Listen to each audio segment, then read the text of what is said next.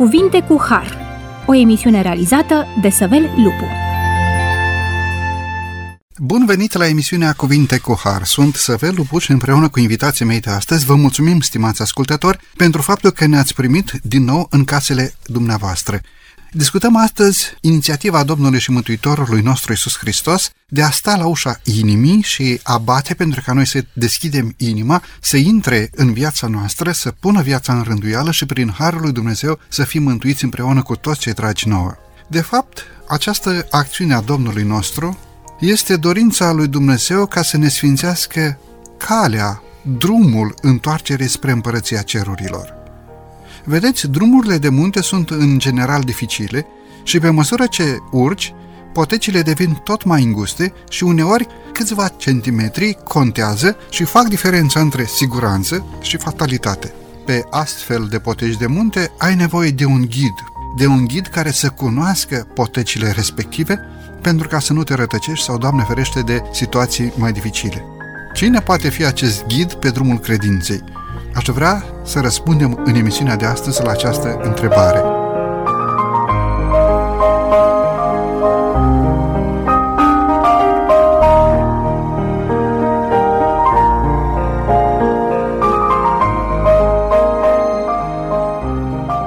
Discutăm împreună cu domnul pastor Gavriliță Ionel. Domnule pastor, bine ați revenit la microfonul emisiunii Cuvinte cu Har. Bine v-am regăsit. Și cu domnul pastor Trenchia Cristian. Domnule pastor, bine ați revenit la microfonul emisiunii noastre. Mulțumesc de invitație. Aș vrea să pornim la drum cu aceste frumoase versete din 1 Corinteni, capitolul 11. Călcați pe urmele mele, întrucât și eu calc pe urmele lui Hristos. Deci, ghidul care ne duce spre împărăția cerurilor este Domnul și Mântuitorul nostru Isus Hristos, iar Apostolul Pavel ne învață, ne îndeamnă, ne roagă să călcăm pe urmele sale, încât și el calcă pe urmele Mântuitorului. Același gând și în 1 Tesaloniceni, capitolul 2, versetul 14. Căci, fraților, voi ați călcat pe urmele bisericilor lui Dumnezeu, care sunt în Isus Hristos. Domnule Trenchea, ce credeți că a dorit să spună Domnul Hristos atunci când declară că El este ușa, El este calea, el este drumul care ne duce spre casa de sus. Mi-a spus un profesor arheolog că pe vremea aceea staulul era un, un spațiu în care puteau să se adăpostească oile, dar poarta de intrare nu era neapărat ceva din lemn sau ceva cu balamale. Și noaptea stătea acolo ciobanul, păstorul. Și ca să treci, trebuie să intri pe acolo. Ca să treci ca oaie, trebuie să treci pe acolo pe unde stătea stăpânul. El e intrarea, el e stăpânul, el dă voie, el apără, el uh, uh, pune regulile acolo. El este calea, el este singurul prin care avem acces la mântuire. Până la urmă, El este un mântuitor care e Dumnezeu și îl înțelege pe Dumnezeu foarte bine și legea Lui, s-a întrupat și a devenit om ca să ne înțeleagă pe noi cu ispitele și cu slăbiciunile noastre. El este cel care ține cu o mână cerul, paradisul, și cu o mână pământul și pe oameni. Din uh, istorie se știe că aceste țarcuri, aceste staule ale oilor, de multe ori erau făcute din pietre zidite unele peste altele, iar pe deasupra se puneau mărăcini pentru ca oaia să nu poată să sară peste gardul respectiv. Și cum spuneați, dumneavoastră, păstorul sau baciul, dormea în ceea ce astăzi se cheamă ușă sau poartă. El era acolo permanent prezent pentru a-și ocroti turma și a oferi de răpitori. Domnule Ionel, vă rog. Petrele acestea, această împrejmuire a staurului, deci aveau și rolul de protecție, de apărare împotriva vrășmașului, puteau să vină fiarele sălbatice, animalele sălbatice, lupii și așa mai departe și trebuia să fie acest staul împrejmuit bine cu acest gard din pietre și cu, cum spuneați, cu mărăcini deasupra împotriva răpitorilor. Deci și protecția e foarte importantă, acest gard, dar este mult mai important sau foarte important și ușa la ieșire. De aceea Mântuitorul vorbește pe înțelesul lor în această pildă a păstorului, a turmei și el spune, eu sunt ușa, eu sunt poarta. Nimeni nu poate veni la Tatăl decât prin mine. Eu sunt calea, eu sunt mântuirea, eu sunt ușa. Intrăm în împărăția lui Dumnezeu prin Isus Hristos, nu putem altfel. Vedeți, Domnul și Mântuitorul nostru Iisus Hristos dorește cu toată inima să-și apere turma. Vreau să discutăm ce acțiuni întreprinde Dumnezeu pentru a ne feri pe noi să mergem pe calea largă, pentru ca să fim protejați de Harul lui Divin. În opinia mea, așa ca o idee generală, Dumnezeu întreprinde acțiuni, pune, dacă vreți, obstacole, bariere pentru omul uh, credincios sau pentru tot omul, ca să nu mai meargă pe calea aceasta largă a lumii.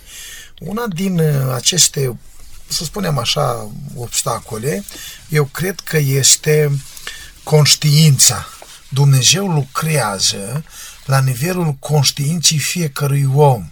Și mi-ar plăcea să iau acel exemplu când este adus la Domnul Hristos o femeie prinsă prea curvind și acuzatorii ei, farisei, acolo erau cărtura și a fost prinsă când și Mântuitorul scrie ceva acolo pe nisip și la urmă spune cuvântul Evangheliei că toți au plecat mustrați în cugetul, în conștiința lor și n-au mai avut curajul să ridice piatră, pentru că Iisus scrie acolo, a scris acolo, așa înțelegem noi, și păcatele lor, și problemele lor, și ei când au văzut asta, s-au văzut mustrați în conștiința lor de Duhul Dumnezeu, au lăsat piatra și au plecat. Unde sunt prâște? Nu mai e nimeni, Doamne. Nici eu nu te osândesc, du-te și nu mai păcătui. Cred că Dumnezeu folosește cuvântul său, Biblia, pentru a ne educa, pentru a ne învăța, pentru a ne opri de pe calea largă a lumii, pentru a ne pune o barieră să mergem. Strâng cuvântul tău în inima mea, ca să nu păcătuiesc împotriva ta. Cuvântul tău, spune psalmistul, este o candelă aprinsă pe cărarea mea, o lumină pe calea mea, pentru picioarele mele. Iar uh, dacă noi ascultăm de cuvântul Dumnezeu, este și ca o barieră, ca o protecție. Aș mai găsi în ultimul rând, Dumnezeu lucrează, îngăduie, aș putea să spun aici, prin anumite încercări, uh, probleme, greu greutăți, necazuri, suferințe chiar, punând-o ca o barieră în calea pierzării unora, ca să ne trezească, ca să ne oprească. Dumnezeu permite anumite experiențe mai nefaste pe cărarea aceasta a vieții. Și Dumnezeu este aceasta, folosește ca o barieră asta. Și nu în ultimul rând, Dumnezeu mijlocește pentru noi, pentru fiecare în parte dintre noi. I-a zis lui Petru, ce satana a cerut să vă ceară. Dar eu m-am rugat pentru tine să nu se piardă credința ta. Biblia spune că Domnul Hristos mijlocește în favoarea noastră și înaintea lui Dumnezeu, la tronul sfânt, Domnul Hristos mijlocește pentru fiecare dintre noi, luându-ne parte. Așa spune și în Evrei, avem pe Domnul Hristos ca mijlocitor, ca mare preot în Împărăția lui Dumnezeu în favoarea omului. Deci, cred că acestea sunt uh, posibilități a lui Dumnezeu pe care le folosește pentru ca să pună o barieră în calea pierzării din lumea aceasta. Mulțumesc, sunt metode pe care Dumnezeu le-a pus la dispoziția noastră sau ni le-a oferit pentru ca să ne ocrotească, să ne păzească, să aparținem turmii lui Dumnezeu. Mulțumesc, domnule Trinchea, domnule Cristi. în timp ce vorbea Ionel, de faptul că împreună toate cele spuse se leagă, pentru că conștiința morală fără cuvântul lui Dumnezeu... Nu se poate. Conștiința nu-ți spune ce e bine și ce e rău. Conștiința te mustră sau te apreciază în funcție de ceea ce știi că e bine sau rău. Conștiința morală e puterea judecătorească, iar cuvântul lui Dumnezeu este Constituția. Tot la fel cum voința este puterea executivă, iar rațiunea este puterea legislativă. Prin urmare, Dumnezeu a lăsat această conștiință morală, acest for interior care e singurul aliat al lui Dumnezeu. Când toată firea și ființa ta, după ce ai exagerat, ai manipulat, ai păcălit, ai dobândit în mod necestit toată ființa, se bucură. Conștiința nu te lasă să te bucuri, că ea e de partea lui Dumnezeu. Și când toată lumea poate te, te dezaprobă cu privire la un lucru pe care l-ai făcut după voia lui Dumnezeu, dar nu după voia uh, oamenilor corupți, și toată ființa ta suferă, conștiința e cea care te mânghie și spune ai făcut ceea ce erai dator să faci. Conștiința este aliatul lui Dumnezeu, însă în lumina Sfintelor Scripturi operează conștiința, pentru că adevărul este scris negru pe alb și întrupat prin Mântuitorul. Deci Mântuitorul sau cuvântul întrupat și cuvântul scris ne este reper în această lume în care putem fi duși în eroare ușor. Raportul Sfintelor Scripturi ne spune că cine va intra pe această ușă care este Hristos va găsi pășune. Domnilor colegi, ce înseamnă va intra și va ieși și va găsi pășune proaspătă? Ce înseamnă o pășune proaspătă și ce înseamnă o pășune contaminată? Poate să existe o pășune contaminată, pot să existe doctrine false, curente filozofice care îndepărtează de Dumnezeu ce putem să spunem despre secularism sau despre spiritul de indiferență? Ce putem să spunem despre alte filozofii care nu prezintă pe Dumnezeu ca fiind garantul salvării noastre, ci propun alte tehnici sau mijloace de mântuire? Domnule Ionel, vă rog. Înțeleg aici că este vorba de învățătura lui Hristos, de cuvântul Evangheliei, de cuvântul plin de har și de adevăr al lui Iisus Hristos pentru noi. Este adevărat că trebuie să rămânem la acest scris în cuvântul Cuvântul Dumnezeu, la Evanghelie și la învățătura lui Isus. În ziua de astăzi sunt multe învățături care nu sunt după Cuvântul lui Dumnezeu, multe doctrine, multe filozofii, multe teorii care mai de care cu pretenții din acestea, dar nu cuvântul lui Isus rămâne care pierd pentru viață, pentru mântuire, ca pășune, ca hrană spirituală pentru sufletul nostru. Nu este nimic altceva mai bun, mai drept și mai sfânt decât cuvântul lui Isus, decât învățătura lui, decât calea lui, decât iubirea lui, decât tot ceea ce este scris în Sfânta Carte. Aceasta e pășunea lui Isus.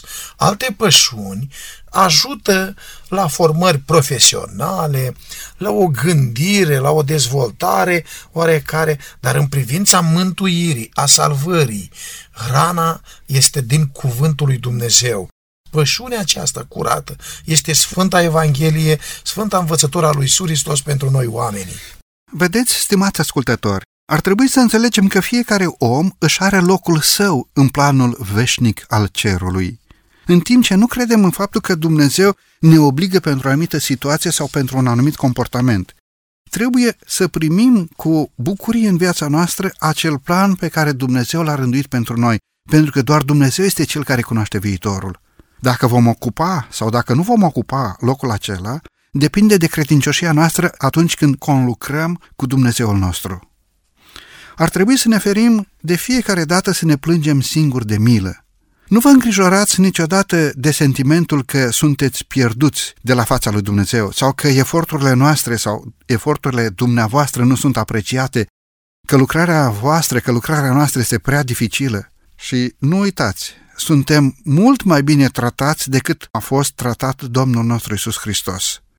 Domnul nu are niciodată un loc în lucrarea sa mai sigur pentru cei care doresc să comunice cu Dumnezeu și să aibă ajutorul lui Dumnezeu în această viață, decât locul care Dumnezeu deja l-a rânduit pentru fiecare dintre noi.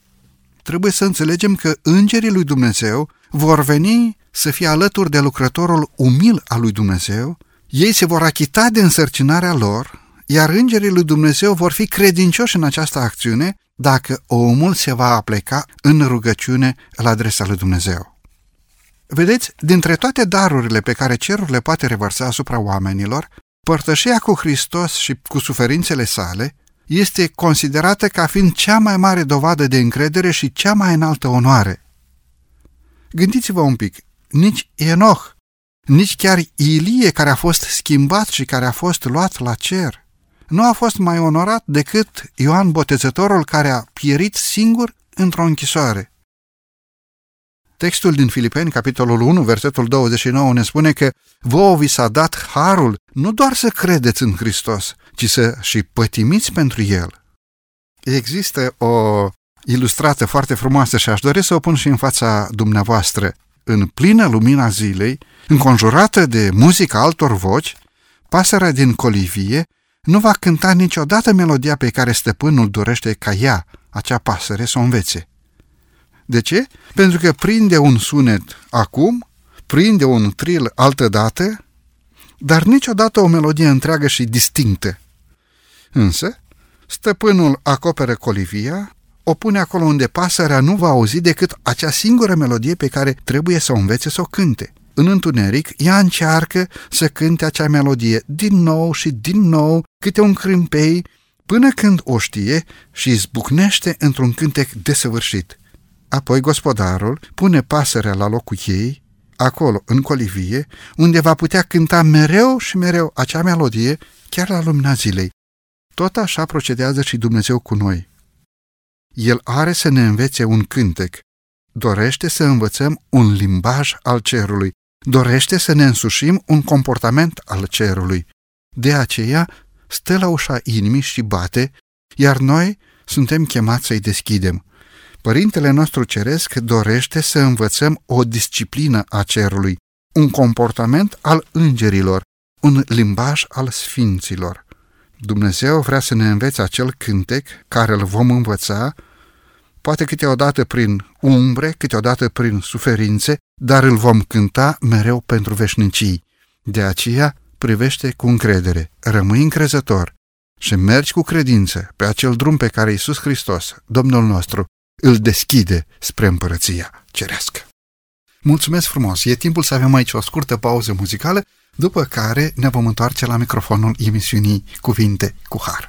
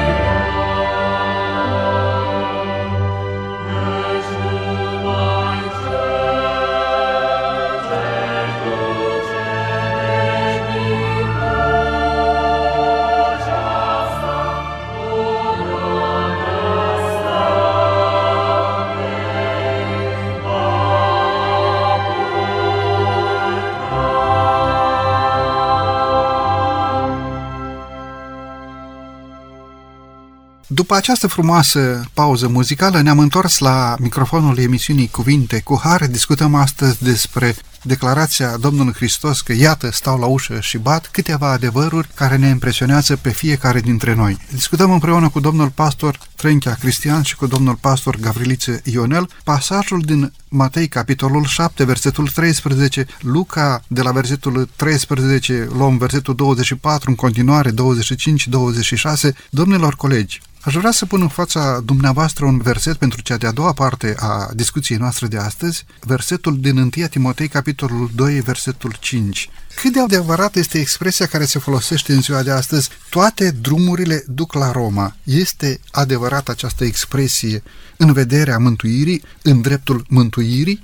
Acest verset spunea, există un singur Dumnezeu și un singur mijlocitor între Dumnezeu și noi oamenii, omul Isus Hristos. Sunt mai multe drumuri, mai multe căi, toate drumurile duc la Roma și în dreptul mântuirii, vă rog. Conform Sfintelor Scripturi, nu există nici măcar două, dar aminte mai multe.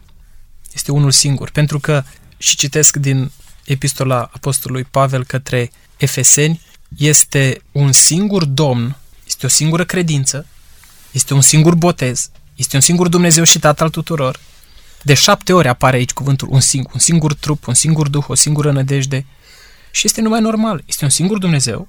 Noi suntem într-un singur fel, păcătoși, dar iubiți de Dumnezeu și este o singură cale spre mântuire în contul și în virtutea celui care a plătit pentru noi și ne este substitut, ne este înlocuitor ca jertfă și ne este exemplu.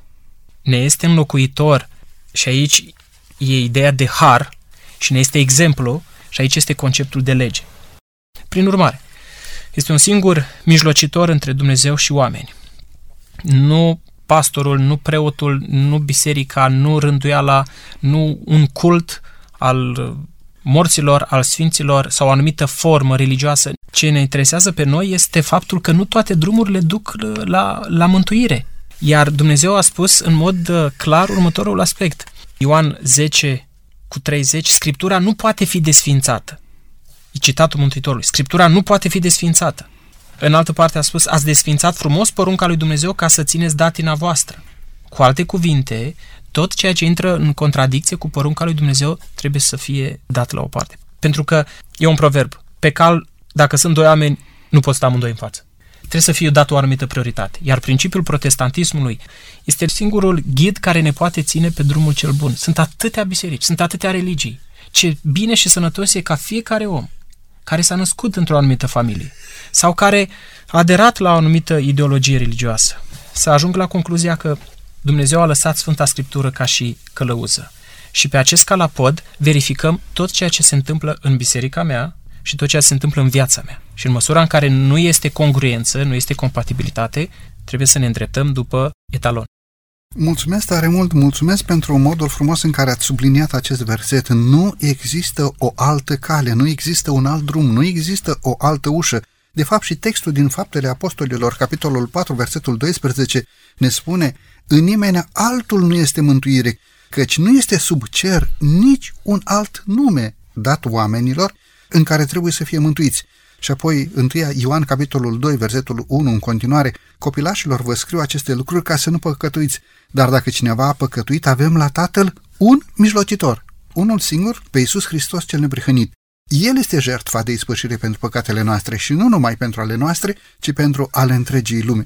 Mulțumim lui Dumnezeu pentru că actul mântuirii noastre nu este lăsat în mâna oamenilor care ar putea să speculeze acest act, care ar putea să ceară niște foloase necuveninte, oferindu-ne calea sau accesul spre împărăția lui Dumnezeu. Și de altfel, aceste lucruri deja se întâmplă. Oameni care condiționează pe semenii lor pentru procesul de mântuire și așteaptă de pe urma lor niște beneficii, poate chiar financiare. Ori Mântuitorul ne oferă iertarea din punct de vedere al lui Dumnezeu în mod gratis, pentru că El a plătit prețul răscumpărării noastre. Iar Ioan, capitolul 14, de la versetul 5-6 în continuare, Mântuitorul sublinează Eu sunt calea, adevărul și viața. Singura cale, singurul adevăr și viața. Ne oferă gratis și ne oferă direct. Aici e, e un lucru pentru care Dumnezeu este gelos. El în prima poruncă spune să nu ai alți Dumnezei în afară de mine. Eu sunt îndurerat și întristat când aud la radio, când ascult tot felul de emisiuni, de slujbe, când oameni se roagă oamenilor, care poate au fost credincioși de-a lungul vieții, dar se roagă lor ca să mijlocească către Dumnezeu. Când Dumnezeu spune, eu însumi te iubesc. Vreau să vă întreb, cât de important este să fii într-un staul în care hrana să nu fie contaminată sau pășunea să nu fie contaminată? Cât de important este să fii împreună cu ceilalți credincioși care cred ca și tine și le place să stea în acest staul al poruncilor lui Dumnezeu? Domnule Ionel, Până la urmă, poruncile lui Dumnezeu este un staul care ne limitează sau este o asigurare din partea lui Dumnezeu că, păzind acest cuvânt inspirat din partea lui Dumnezeu, avem premizele sau clauzele de a păși în siguranță pe drumul credinței? Vă rog. Categoric, Dumnezeu nu limitează pe nimeni și nu ia dreptul nimănui la libera alegere. Dumnezeu nu dă porunci ca să oblige, să forțeze din dragoste Dumnezeu cheamă pe oameni la ascultare. Eu cred că această împrejmuire sau acest ghid, acest gard, dacă doriți, așa în ghilimele, este pentru, pentru poporul lui Dumnezeu, pentru copilul Dumnezeu, este expresia dragostei lui în ascultare de cele 10 porunci în Exodul 20. Pentru noi, aceasta formează ascultarea, deci dacă vrei să spui că îl cunoști, că îl iubești, că îl asculți pe Dumnezeu, va trebui să împlinești aceste porunci ale dragostei Lui. Aceste porunci în Exodul 20 sunt date pentru noi ca o protecție, ca un ghid, ne face să fim fericiți. În ascultare nu există decât fericire. Suntem păziți de rele. Dau un exemplu la întâmplare, să spun așa, porunca lui Dumnezeu spune să nu ucizi nu, nu numai fizic, dar și spiritual, și cu gândul, cu mintea, cu vorba. Deci ne ferește pe noi acest lucru de ceva, cum să nu? Să fim atenți cu aproapele nostru, să nu-l jignim, să nu-l criticăm, să nu-l bărfim, să nu-l urâm în mintea și nici în inima noastră, dar minte fizic. Dacă am ascultat porunca asta, ar mai fi nenorociri pe fața pământului. Uitați-vă câtă durere există din cauza oamenilor care nu ascultă și comit crime.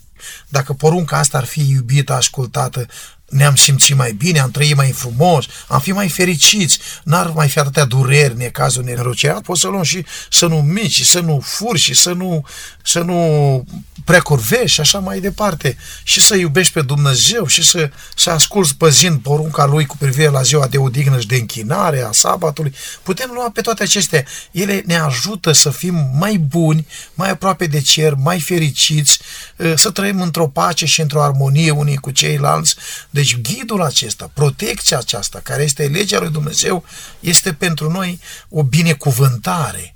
Dacă alegem să ascultăm de poruncile Lui, alegem să fim de partea lui Dumnezeu și a dragostei Lui.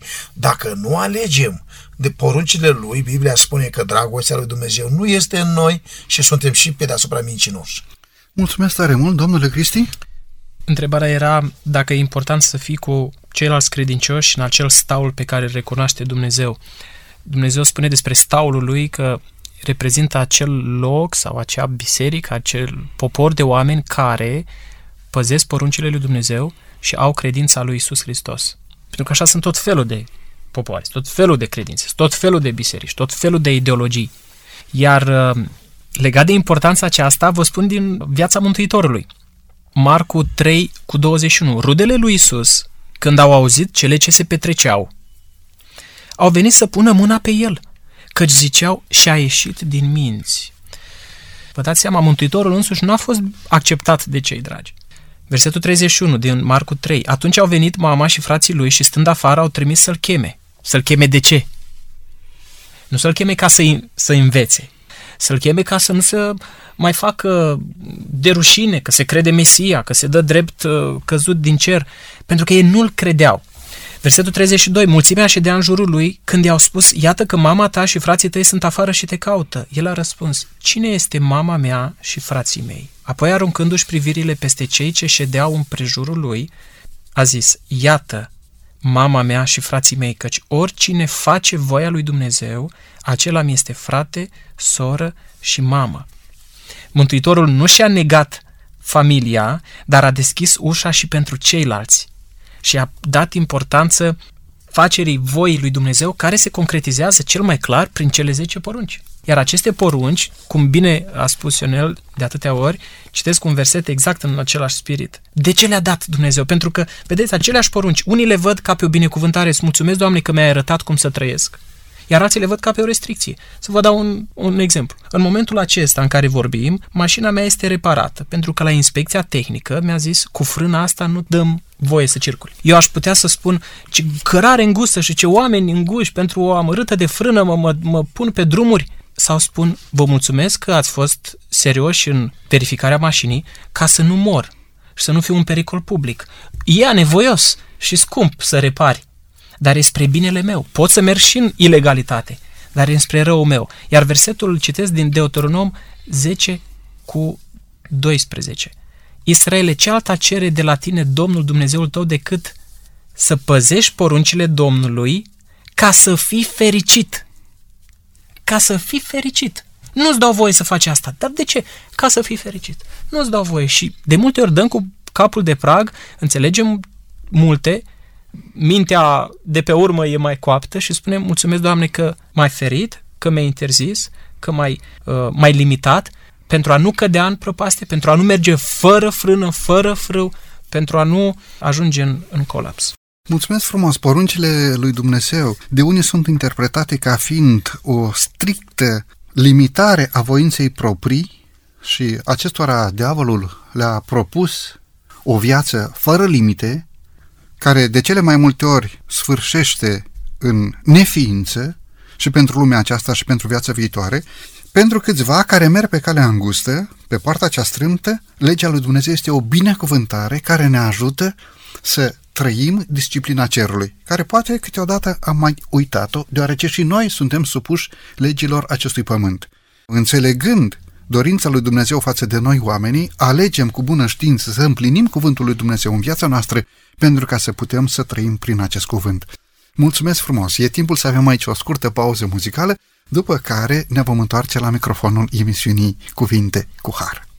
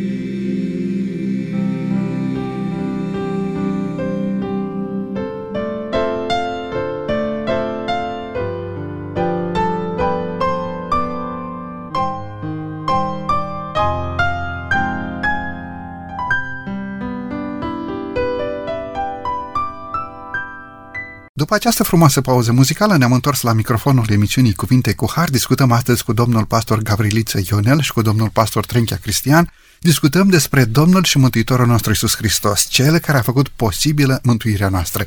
Domnule Gavriliță, domnule Ionel, cum credeți că această mântuire ne este oferită de Dumnezeu?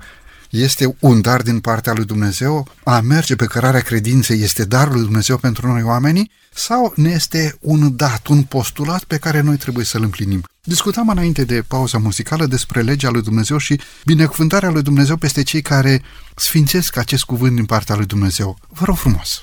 Da, suntem mântuiți prin credință, prin har și acesta este darul lui Dumnezeu. Dar acest dar al lui Dumnezeu nu se dă nimănui cu sila, cu forța. El este gratis, este un dar, ni se dă prin jertfa lui Isus, însă nu este impus nimănui. Este la latitudinea fiecărui om să aleagă, să creadă în Hristos, să-L primească ca Domn și Mântuitor personal și prin jertfa Lui să fie mântuit. Da, Dumnezeu cere fiecărui copil la sau, așa cum a cerut și lui Adam și Eva în Eden, cere o ascultare față de legea sa, față de cerința sa în dragoste, ca să fii fericit, trebuie să împlinești porunca lui Dumnezeu. Adam și Eva urmau să rămână fericiți pentru totdeauna dacă ascultau de porunca să nu mănânci din pomul oprit au fost învățați, au fost instruiți, li s-a spus, de asta târnă fericirea voastră. Pentru că dacă nu ascultați, nu veți fi fericiți. Este și această variantă, posibilitate a alegerii voastre. Dar să știți că în ziua în care veți alege să mâncați, veți muri veți culege consecința neascultării voastre. Astăzi tot la fel spune Domnul Hristos. Vă mântuiesc prin harul meu, prin sângele, prin jertfa crucii, dar Trebuie să alegi să asculți de Hristos în credință, să-L iubești, să împlinești cuvântul Lui, să rămâi în cadrul poruncilor Lui, să rămâi în staul Lui cu poporul Lui, cu turma care este grija Lui Dumnezeu și ocrotirea Lui Dumnezeu. Este cel mai frumos să fii de împreună cu toți credincioșii care sunt călăuziți de dragostea lui Isus, de ascultare de Isus, care sunt împrejmuiți acolo în staul de legea lui Dumnezeu ocrotiți și care au ca ușă sigură de intrare pe Isus Hristos. Sunt aceste condiții totuși. Mama m-a îmbrăcat într-un costum pe mine și pe fratele meu Geamăn Aurel, nou nouț de școală. Și am mers noi câteva zile cu costumul acela nou nouț, însă la una din zile, următoarele zile, după vreo săptămână, două, a plouat. Și acolo unde eu am făcut primii ani de școală, erau drumuri mai din acestea cu gropi, cu bălți și mama ne-a îmbrăcat. Dar noi când am venit de la școală ne-am băgat prin bărți, ne-am murdărit de noroi. Și când ne-a văzut mama și a pus mâinile în cap, măi, dar ce v-am spus eu să ascultați, să mergeți pe cărare? Pe calea bătătorit pe cărare, v-ați băgat în noroi, v-ați murdărit ca... Și a spus ea un cuvânt urât. Și noi ne-am uitat unul la altul și la mama, băi, uite ce, vă ier de data asta, vă primesc, sunteți fiii mei, ne-a luat, ne-a spălat hainele, le-a curățat, le-a călcat și a zis, fiți atenți, de acum pe unei călcați și noi am învățat lecția, nu puteam să mergem iar prin băltoace să ne murdărim. Măi, mama ne-a iertat, ne-a iubit, ne-a primit și ne-a spălat, ne-a curățat. Acum noi mergem frumos pe cărare, ascultând de ceea ce a spus mama, să nu ne mai întoarcem în noroi. Dumnezeu, așa într-un mod simbolic, El privește spre noi, vrea să ne curățească și ne curățește de orice păcat. Sângele lui Iisus Hristos ne curățește de orice păcat, spune Evanghelia. Dar când ne scoate din păcat, Iisus ne spune, cum a spus și femeii, du-te și nu mai păcătui. Adică eu înțeleg prin asta, nu mai călca iarăși în picioare legea lui Dumnezeu. Mulțumesc frumos! Mai avem doar câteva minute din emisiunea de astăzi, totuși n-aș dori să trecem peste o anumită discuție. Domnilor colegi, sunt mulți oameni în ziua de astăzi care spun nu ne place să ținem, să sfințim poruncile lui Dumnezeu sau nu ne place să sfințim câteva din ele sau una sau două din ele și se aude foarte adesea spunându-se ei, au fost desfințate, gata, s-a șters zapesul cu porunci. Gata, a căzut mahrama de pe fața lui Moise. Tot ce era împotriva noastră a fost pironit pe cruce. Domnilor colegi, au fost sau nu au fost desfințate? Domnule Trenchea. Poruncile nu au fost desfințate.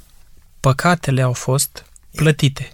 Păcatele însemnând călcarea legii.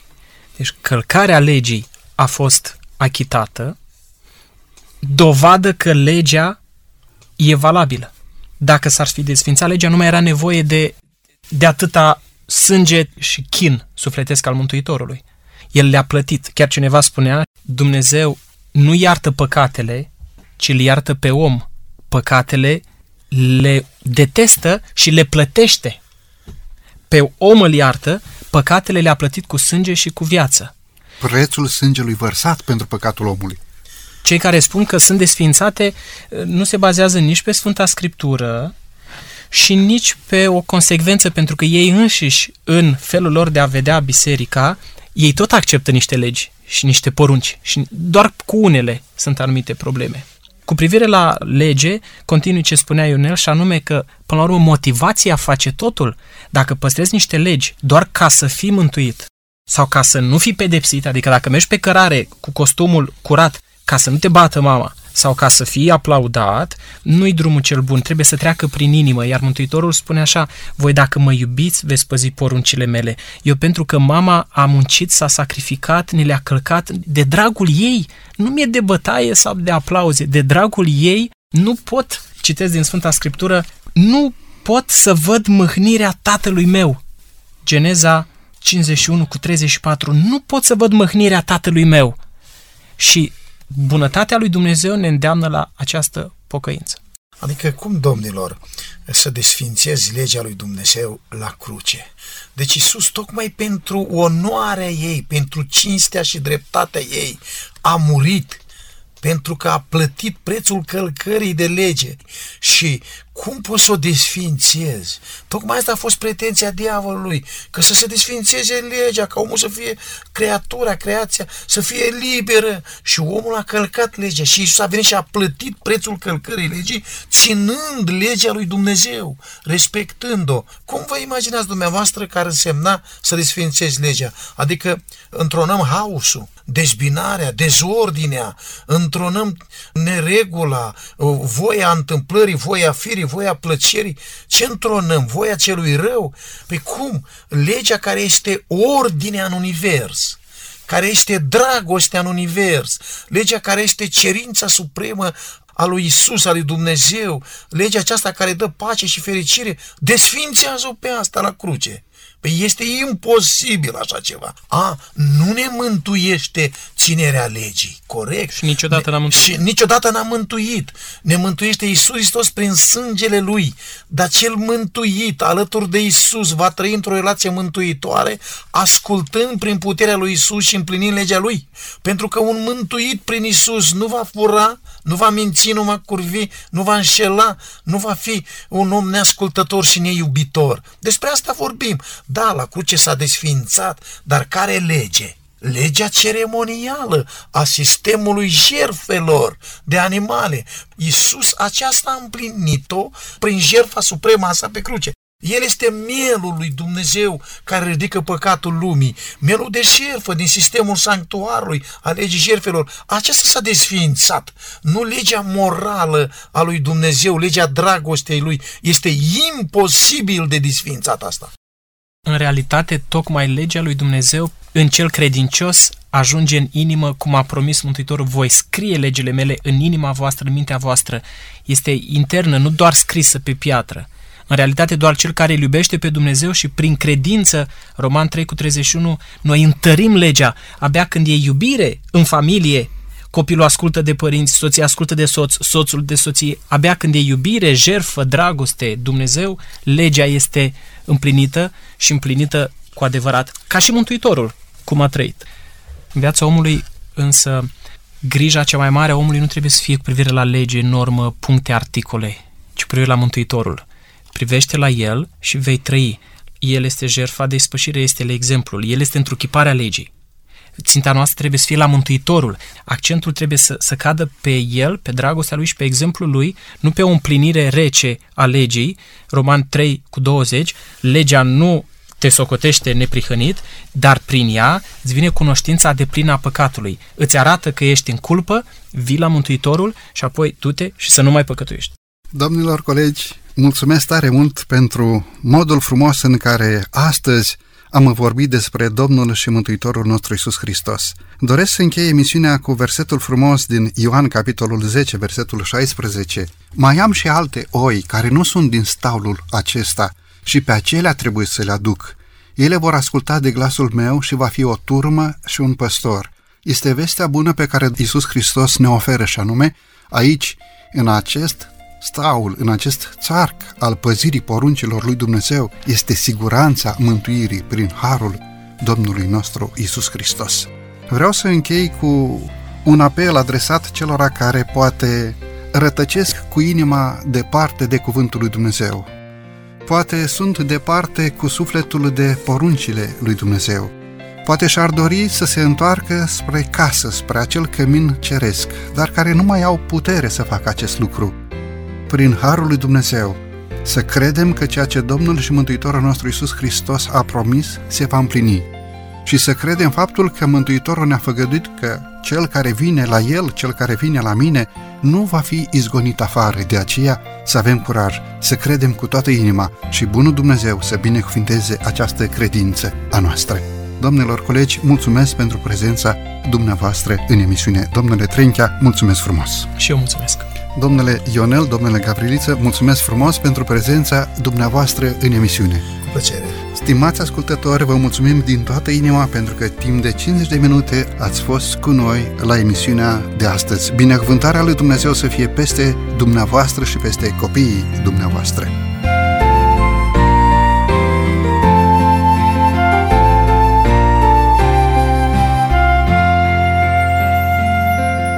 De la microfonul emisiunii Cuvinte cu Har, Săper Lupu, iar din regia tehnică, Nelo Loba și Cătălin Teodorescu, vă mulțumim pentru atenția acordată.